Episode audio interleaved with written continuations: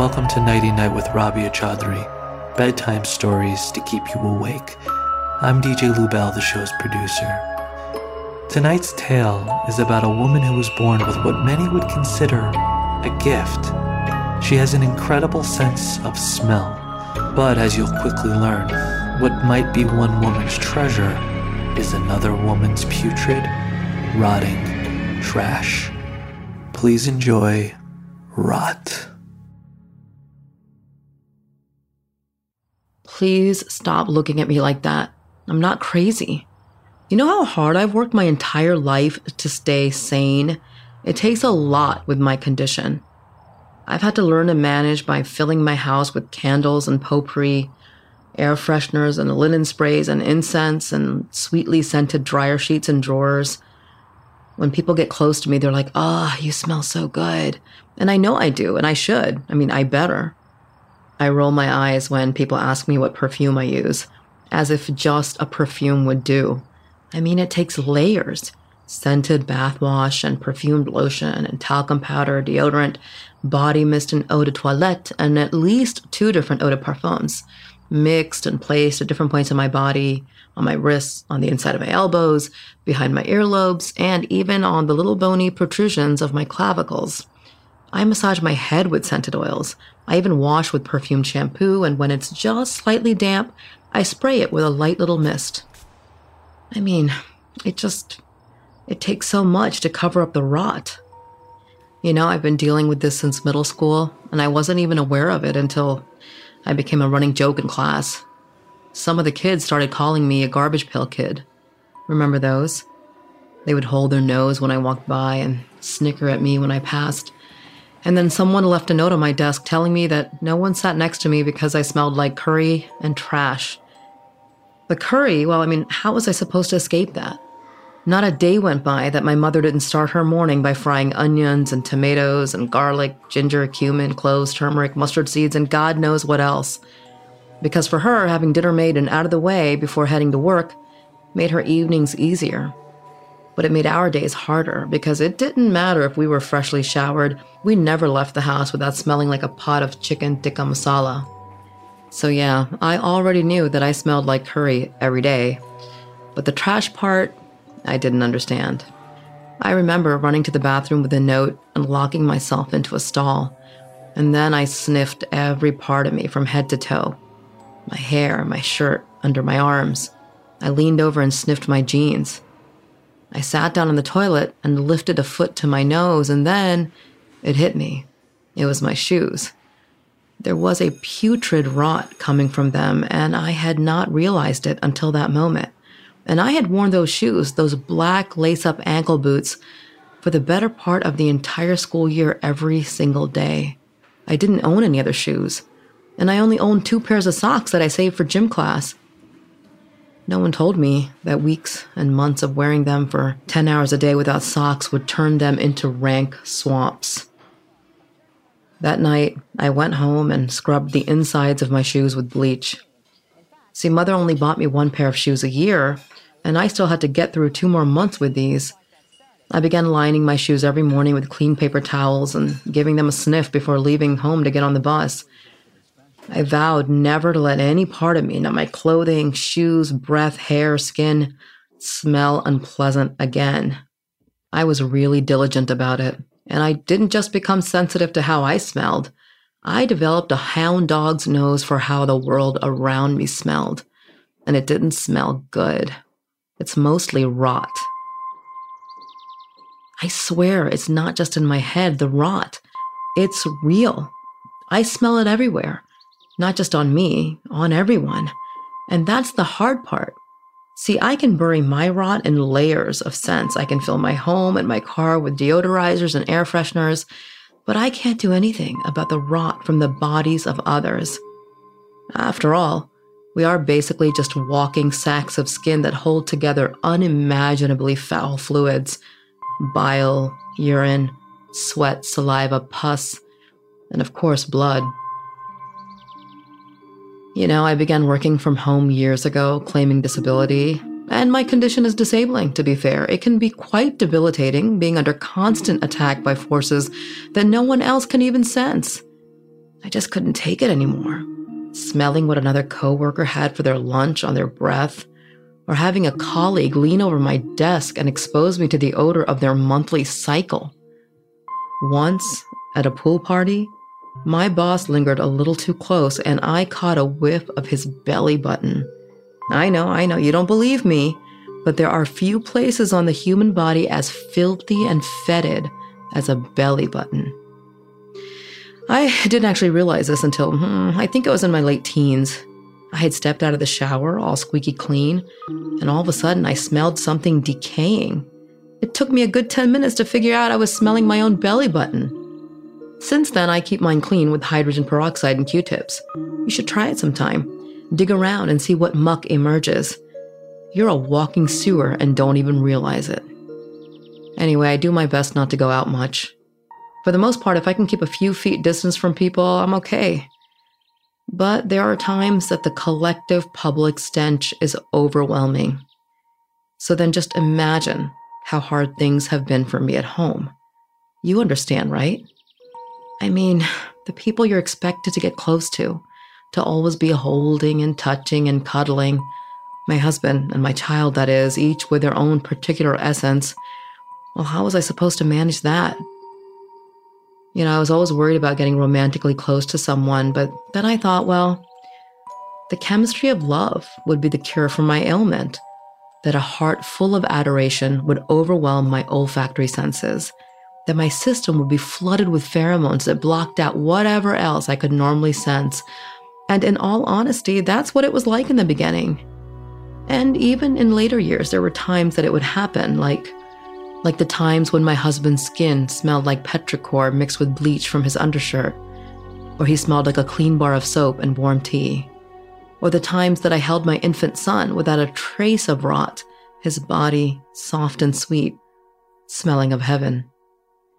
There are times like that, but then the pheromones fade away and children grow up, which is how I ended up here. Look, it's not fair to blame me the truth is, this situation was unavoidable. I did my best to be a loving wife and mother. But I still remember the first time that my husband's breath nearly knocked me off my feet. It wasn't the sour, bad breath that we all get every so often. It was as if I was smelling the inside of his gallbladder right through his mouth. I nearly choked. How can someone's breath smell like a toilet? Like literal feces? The smell would come and go. And the crazy thing is, absolutely nothing else about my husband ever smelled. Even when he was drenched in sweat, he didn't smell. His feet didn't smell, his underarms didn't smell. The odors that are typical of a night of intimacy, you know what I'm talking about. Even those weren't present with him. That was probably why I married him. Nothing about him turned me off. But then the breath thing started. A few years into our marriage, and like that, I began avoiding him like the plague. I felt terrible, to be honest. I mean, he would come up behind me to steal a kiss, and I would turn my head. He would want me to put my head on his chest as we watched TV, and I couldn't even breathe. I would joke about him needing some gum, but gum couldn't fix this. I bought special mouthwashes and toothpastes. I even got him a water flosser. I made homeopathic concoctions for him to gargle with. Of course, over the months, he started getting irritated, and my jokes eventually turned into anger. It wasn't my fault that his breath stank. He knew how sensitive I was, how much care I put into making sure that nothing about me is offensive. I begged him to go see a doctor. I knew there was something going on in his body causing those fumes, but he just wouldn't. Instead, he called me a bitch said I was mean and cold. I'm not mean and cold. I didn't reject him over and over because I hated him. I missed wrapping myself around him. I missed our hugs and kisses. I missed nuzzling his neck and the soft warmth of his skin. I wanted to get close to him. But it was almost as if. as if he was trying to spite me. Yeah, I think that was it. He didn't want to solve the problem just to spite me. Come to think of it, I wasn't the one rejecting him. He was rejecting me. Anyway, we grew apart over the years for lots of reasons. But I know the physical distance was a big part of it. I'll have you know that even then, I was a good wife. I took care of the home, I cooked for him, I entertained his friends, even the ones that reeked of cigarettes and wet dogs and body odor and weed. Most importantly, though, I always stayed faithful to him. And all of the love that I had to give, all of the affection bursting inside of me, I directed towards our son. He was my miracle baby, you know. I was closing in on 40 when I learned I was pregnant. We'd been trying for a few years and then just kind of gave up. Decided we didn't need children to be happy, and that's when, of course, it happened. You'll find it interesting, that was around the same time that the stench began rising from my husband's innards and up into his mouth. At first, I thought maybe my pregnancy was making me hypersensitive. You know how a pregnant woman suddenly can't stand the taste of meat or the smell of lemons or weird stuff like that? I thought the change wasn't with him, it was with me. And he thought so too. But then I had the baby, and the odor didn't go away. When I think back now, I realize my husband was gaslighting me. He kept saying it was in my head, the rot, but if that was true, then everything else that I could acutely smell, good or bad, was always in my head. You agree, right? We all know that was not possible. Do you have kids? No? Oh, goodness. Can I tell you? There's nothing like it. How clean and sweet babies smell. They don't have a trace of the rot. Not a baby's breath, not how their hair smells, not even their feet. I used to nibble on my son's feet until he turned two, I think. Huh. Do you think it's mother's milk that makes them smell so fresh? They should make candles scented like that. Mother's milk scented candles. Anyway, we aren't born with the rot, that much I know. Although eventually we turn into skin bags full of stinky fluids. You want to know how that happens? Well, lean in just a little bit and let me share a secret with you. Our insides, you see, they don't start off disgusting. When we're babies, well, we're pretty much angels, full of light, not a speck of evil. But then we grow up, and our thoughts become filled with dark things, and we end up doing dark things in dark places. Our fluids churn with the ugliness that we harbor. You see, we end up poisoning ourselves with our lies and secrets and bitterness and hate with our envies and gluttonies, we fill ourselves with rot, rot that we've cultivated by our very own selves. My son was just all sweetness until he turned about nine, and that was the first time that I smelt it, when he wrapped his arms around me for a long, lingering bedtime hug. He had shot up so tall that summer that his head tucked neatly under my chin. In other words, it was right under my nose and I had to fight the impulse to push him away. Fight not to gag from the odor of sweat on his head, making his hair slick and foul. It just takes once, you know. If I get one single whiff off of someone, well, this shield goes up forever. After that point, every time they get too close, I will brace myself. It really interferes in relationships, you know. That natural affection a mother has for her child, it completely ruins it. I started to avoid sitting too close to my son, avoiding hugs and Saturday morning cuddles while we watched cartoons. The only time I'd pull him close was when he had just gotten out of a shower and was fresh as a daisy, and that usually lasted less than an hour. His clothing began smelling different, and I just couldn't bring myself to do his laundry anymore. I can't tell you how hard it was on me to be pushed away from him like that. Yes, yes, I know. I know puberty brings on changes, and while I did expect that, I guess I just I wasn't prepared. When he was younger, I bathed him every single day, slathered him in baby lotion and baby powder. I never even used baby wipes, you know. Every time he soiled his diaper, I washed his little behind with soap and water. That's how careful I was with him. I did everything I could to train him to be a sanitary young man but he just didn't learn the lessons that I taught him. It turns out teenagers are downright filthy. It got to a point where we would have screaming matches about him not bathing for days on end. The body odor, the grungy hair, the feet. Ugh, it was deja vu from seventh grade for me. I even told him my own story about the humiliation I went through and how I just wanted to protect him from it. I didn't want the world to humiliate him too. He thought I was crazy, just like his father. But like I've said, I am absolutely not crazy. Anyway, I couldn't very well strip and watch a 13 year old right. I had to leave him be. they both made me suffer through their filth, and suffer I did. I loved them both so very much that I suffered and suffocated through their malodors. A few months ago, my nose caught a brand new scent in the home. It was an alien smell, and I caught a hint of it when I walked past my husband's closet. Yes, that's right, we have separate closets. He would wear his clothes a few times before washing them, and I never wear anything more than once without washing it, so of course our clothes could not share a closet.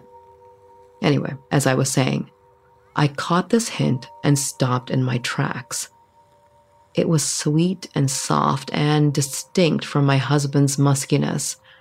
I saw a basket of his laundry sitting just inside the closet door, and I leaned in to make sure I wasn't imagining it. I wasn't. It was there, cloying and sweet. And I began frantically pulling his clothing out, examining one piece at a time, holding each shirt and undershirt and boxer briefs under my nose and taking deep breaths. It was a cheap, watered down jasmine, mixed faintly with cigarette smoke, and I found it on almost all of his clothes. See, my perfume collection is there, right over there on my dresser. Feel free to go through it. I assure you that you won't find a single jasmine scent among the dozens of bottles. I have never been able to wear it. It just gives me the worst headache. Gardenia, rose, lilac, peony, I can take all the florals, just not jasmine. I mean, there's no mystery why. The reason is as conventional as it gets. My mother wore jasmine cologne and only jasmine cologne. She reeked of it. You know how strongly memories and smell are linked, right? I mean, that's common knowledge nowadays. Well, let's just say that Jasmine is linked to memories that I'd rather forget. And yet, here it was, lightly scenting my husband's clothes. I knew about her even before I checked his phone or email. I even knew what she was like. I knew she was young, too young to have better taste in perfume. I knew that she was poor, too poor to afford expensive jasmine parfums. I knew that she was cheap and easy, because I smelled her on my husband's briefs. You might think I flipped out then, confronted my husband, kicked him out of the house, collapsed in a pile of slobbering tears, but you'd be wrong. you should have seen me. I was as calm as a yogi, as cautious as a fox creeping up to a henhouse. I had spent years keeping a distance from my husband, but now I needed to get close to him to verify what I suspected, but really what I was pretty sure that I already knew. Every day I began idling close to him, hovering around as he made his morning coffee, leaning in when he was speaking to me. I began putting my hand on his back when I walked past him, smoothing the stray hairs from his forehead, even plopping down right next to him on the couch as he watched TV and putting my head on his shoulder.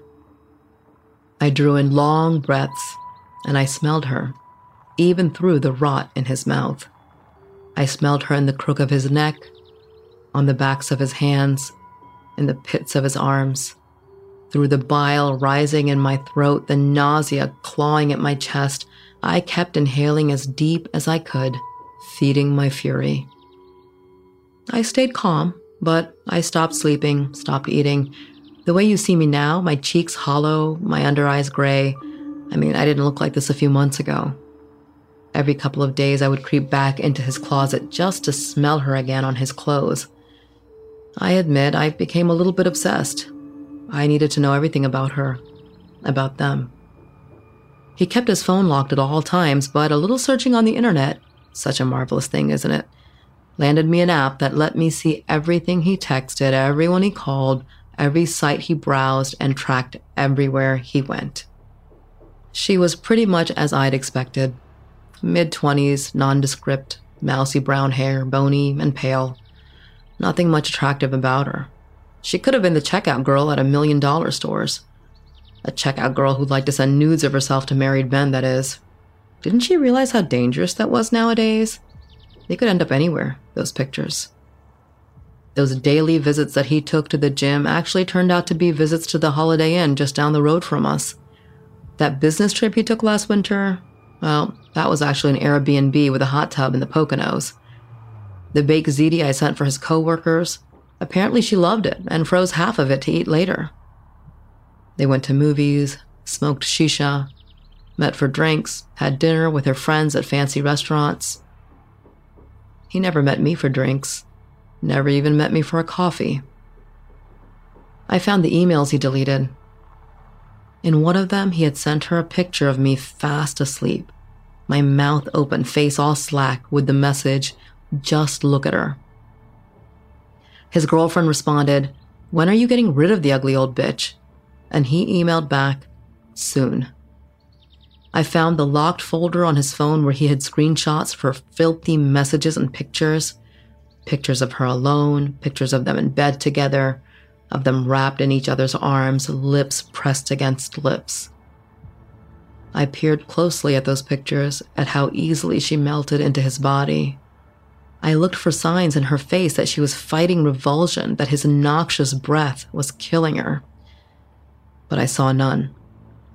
I found fabric disinfectants and three kinds of breath mints and air fresheners in his car, implements of his treachery meant to cover his tracks. He did well initially, I have to hand that to him. But then he got sloppy, confident in getting away with the affair for so long. They'd been seeing each other for nearly a year, apparently.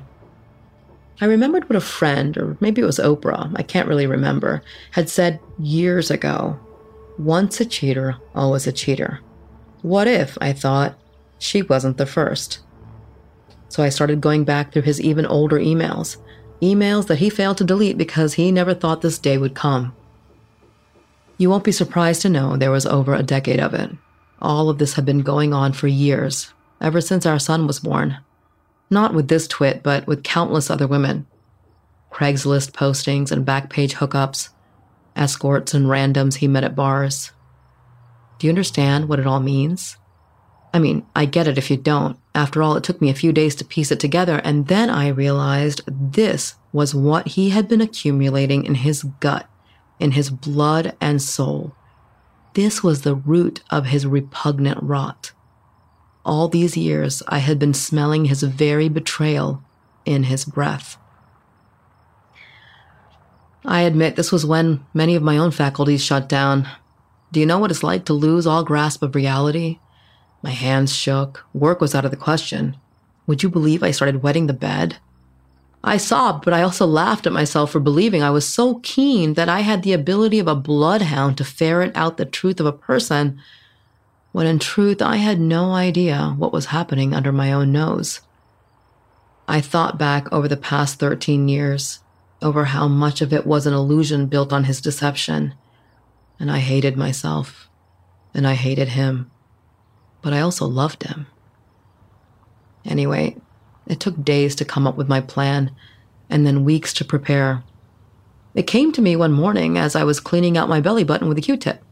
I looked at the large brown bottle of hydrogen peroxide in my hand, and I realized that my husband had to be disinfected, inside and out.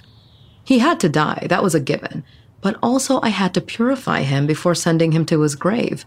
I had to cleanse the rot out of him, as they say, by any means necessary. Remember, I told you I couldn't sleep anymore? I don't think I've slept in a month, actually. As he slept, I prepared. Last weekend was it. Every Sunday morning, I go for my aromatherapy massage treatment, and my husband slouches like a slug on the couch for hours watching ESPN. I came back home and saw him there on the couch, and I knew it was time. I couldn't take another day of it. I watched him from behind as I dabbed a perfume oil roller on my neck and wrists. You see, I always try to kill the outdoor smell as soon as I can when I get back inside, otherwise, I can barely function. And in that moment, I needed all my wits about me. I plunked myself down next to him, smelling of one of my favorite dark neroli and sandalwood oils. It was fitting for the occasion, deep and dark like his secrets. I took his hand into mine, and he briefly tore his eyes away from the television to look at me, totally confused. I kissed his knuckles and he raised his eyebrows. I whispered into his ear something I hadn't said in a long time. Do you want to come to the basement with me? To be honest, I wasn't sure he'd take me up on the offer. What with the fact that we barely ever touched, maybe once every four months, and that he was apparently in the throes of passion with his girlfriend. But surprisingly, he did. He grinned and switched off the television and followed me downstairs. Why the basement and not our bedroom upstairs? Oh, well, I mean, it's an inside thing. Code. Whenever we felt extra frisky, we always used the guest room in the basement. There's no windows, pitch darkness, and not a sound escapes. We could always make as much noise as we wanted without our son hearing a sound. But of course, I mean, that's not really why I led him to the basement. The real reason was because there was no way I could move his body downstairs after killing him. And if I couldn't get him downstairs, how would I be able to bury him in the pit that I spent every night of the last few weeks digging? See how well planned it was? Could a crazy person have thought all this through? Never. Anyway, I switched out the lights, and once he got undressed and comfortable in bed, I climbed on top of him. He was panting just slightly, and the fumes of his breath made me want to retch. And then I just did it. It took mere seconds. I had the syringe waiting under the pillow, filled to the tip with food grade hydrogen peroxide. You can buy it right off the internet, you know. I stabbed him in the neck with it and quickly jumped off the bed to turn on the light to see what would happen and he was just laying there. He hadn't made a sound. He just had his hand up to his neck. He asked me if something had bit him and said his neck was burning. I didn't say a word, and just as he was starting to have seizures, I turned off the light and left. The next few days, I kept checking in on him, but he still wasn't dead. He was barely breathing, but he was breathing still, covered in vomit and foam and God knows what. It was a terribly painful cleansing, I have to say. The hydrogen peroxide forced all of his foul fluids out of his body. But it was necessary. I wanted to purge him of his deeds, for his own sake. On Thursday, when I checked, well, he was finally, thankfully, dead. I can't tell you how hard it was for me to have to smell all of that for days. Now, I could finally bury him along with the disgusting bedding and clean up the space. I'm not even sure if the mattress is salvageable, to be honest. Anyway, I rolled him up in the sheets and dragged him to the storage room, to the corner that I had dug up night after night. I had to break through the concrete first, you know. You could call it a labor of love. I wanted him, even in death, to be close to me. I pushed him into the pit gently, had to fold him up a bit because I really didn't have the strength to dig up a full size grave. He was over six feet tall, after all. I packed the dirt that I'd removed around him and smoothed it out, and then I had to take a break. I didn't get to mixing and pouring the concrete until late that night after a nice long nap. A girl needs her strength, right? You know, it wasn't until I was mixing up those bags of concrete in the bathtub that I realized I should have worked in construction. The smell of wet concrete, it's close second to petrichor. Ugh, something magical happens when water meets clean dirt or clay, or in this case, concrete. I say, just encase me in concrete when I die. it just smells so soothing. Where was I? Oh, yes. So I poured buckets of concrete over the dirt, made it as even as possible, and the next day was pretty much dry. That was it. I thought it was all over. But as you can see, it most certainly was not. The next day, he got calls and emails from work for not showing up, and I ignored them. Then came texts from his girlfriend, and to her I responded, I'm sorry, it's over. I can't see you anymore. I love my wife. And then I blocked her on his phone and emails. I thought that was fair and truthful too. I mean, he can't see her anymore, right? And if he didn't love me, he would have left me by now. That night, I posted her nudes on various sites around the internet, and then I took a lovely long hot bath infused with lavender, they make these amazing bath bombs now. They just completely perfume the air. I put on my favorite silk eye mask and I got into bed, otherwise naked as the day I was born, ready for the best sleep of my life. But it never came. I couldn't sleep because of the rot. At first, it was subtle, and I thought, Oh no, it's been a few days since I cleaned my belly button. I bent over to check, but nope, it wasn't coming from my body. I leaned over to sniff my husband's pillow, even though it made no sense to do so because I changed the pillow covers and sheets every single day. It was impossible for any part of him to be lingering on my bed. But as the night wore on, the odor got stronger and stronger. It was as if he was right there, breathing directly onto me, in my face, taunting me. I opened the windows, turned on the ceiling fan. It didn't help a single bit. Was it possible, I thought? Could I be smelling him through the layers of dirt and concrete and two floors of our home? Guess what? I was. I went down to the main floor and the stench was stronger there. Then into the basement, and it was so overwhelming I nearly passed out. I covered my nose with a towel and crept into the storage room. And there, in the corner, everything was as I had left it, perfectly untouched the concrete smooth and dry and hard. And yet, the stink was so overpowering, I gagged. My head swam. I gathered all the incense I could find in the house, lit every candle, turned on every vent. Nothing helped. I finally just locked myself in the bathroom upstairs, trying to get as far away as possible from it, and spent the night there. The next morning, it seemed a little better, I managed to get through my morning coffee and yoga. And then suddenly his sister came by. She was worried that she hadn't heard from him in a couple of days. Well, I told her he left me, left me for his girlfriend. You can imagine the shock on her face when I told her about his infidelities. She didn't believe me, so I pulled out my phone and I showed her some of the pictures and text messages I had forwarded to myself. She actually started crying, poor thing, very upset that her little brother could do such a terrible thing. And just about then, the stench returned. It was almost as if it came up in a wave, rising up through the floor from the basement. I felt like I was going to choke on it, yet I kept my face completely composed. I was sure she was going to say something at any moment, ask what was rotting, demand to know what the odor was. But she never said a word. And despite feeling absolutely slapped in the face with the fumes, I stayed calm and collected, not a bead of sweat, not a hair out of place. She even asked me how I was so peaceful, and I told her that, well, I had known about the affair for months and had just been waiting patiently, hoping that he would come to his senses. The sweet thing, her eyes filled up with fresh tears at that, and she pulled me into a hug. Butter, fried eggs, and orange juice. I could tell that's what she had for breakfast. I could even smell it through the air, filled with her brother's stinking breath. You know, she was quite livid that he left me after all I had just gone through with our son. We lost him a year ago when he took his own life. Every week I left bottles of bleach in his room for him to scrub it and his bathroom with. And one night he just drank half a bottle and got in bed and never got up. His father blamed me for weeks said that I drove him to it with years of bullying and rejection. As if I had rejected my own child. I loved him more than anything or anyone I've ever loved. The flesh of my flesh. I longed to hold him to my bosom the way I was able to when he was a baby, or to cuddle with him at bedtime and sing him to sleep as I did years ago.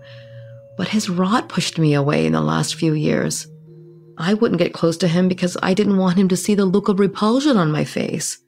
Don't you see? I did it to protect him because I loved him. I was a good mother, a loving mother, just as I was a good wife. I was faithful to them both. I never left them, even though neither of them did anything to help me get close to them. Anyway, for the next hour, she just sat and wept and held my hands and tried to console me, all the while oblivious to the stinking air. I ended up in tears too, thanks to the stench. How was it possible that she smelled nothing? I thought maybe she was putting me on, maybe she was trying to be polite. But no, it was as if she did not detect a thing. The next couple of days, I tell you, I scrubbed every inch of the house, the floors, the walls with disinfectant. I washed all of the linens and towels. I washed the carpets and sofas. I cleaned every surface I thought could be holding the stench. And still, it remained gagging me, mocking me. When I left the house, it began following me. in my car, in my garden, at the local coffee shop. It was relentless. Finally, I did the only thing left for me to do. I found the sharpest blade in my husband's shaving kit and I passed it through the flame of our stove until I was sure it was sterilized. Then I numbed my nose with ice for half an hour, closed my eyes, and like the nuns of St. Cyr, I sawed it off to try and save myself. I don't know how long ago that was. I think I fainted clean away after cutting off the organ that tormented me my entire life, and it was you officers that found me and awoke me. And God, how I wish I hadn't awoken. Because still, still, still, I smell the rot.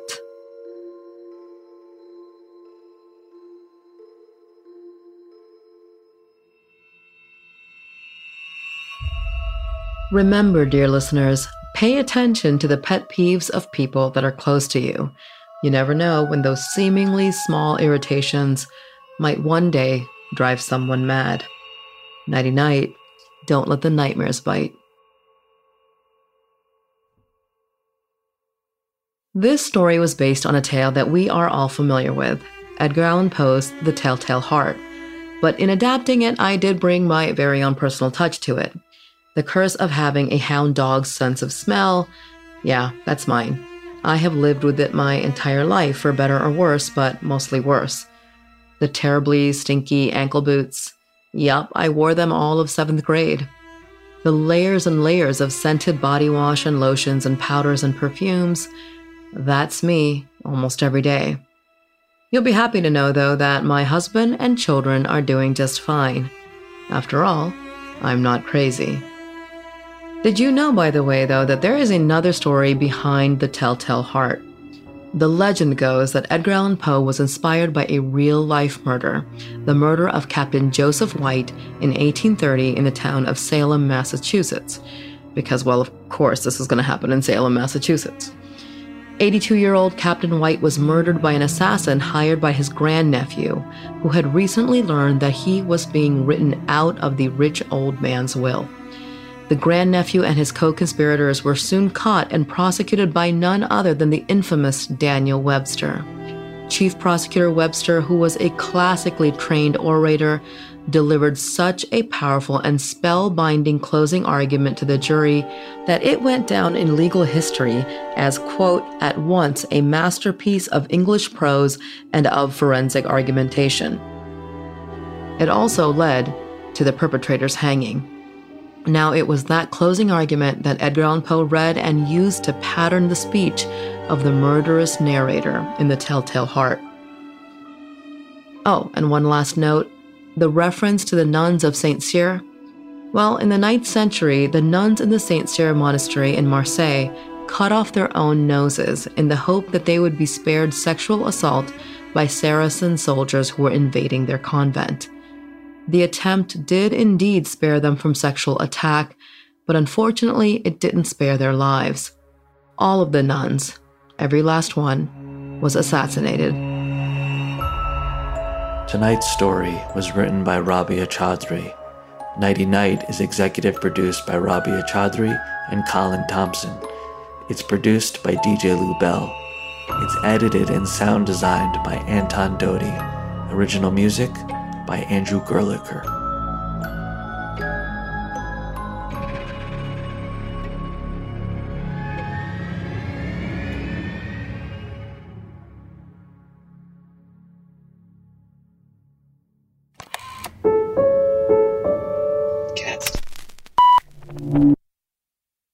When you go on holiday, there is no finer achievement than doing absolutely nothing.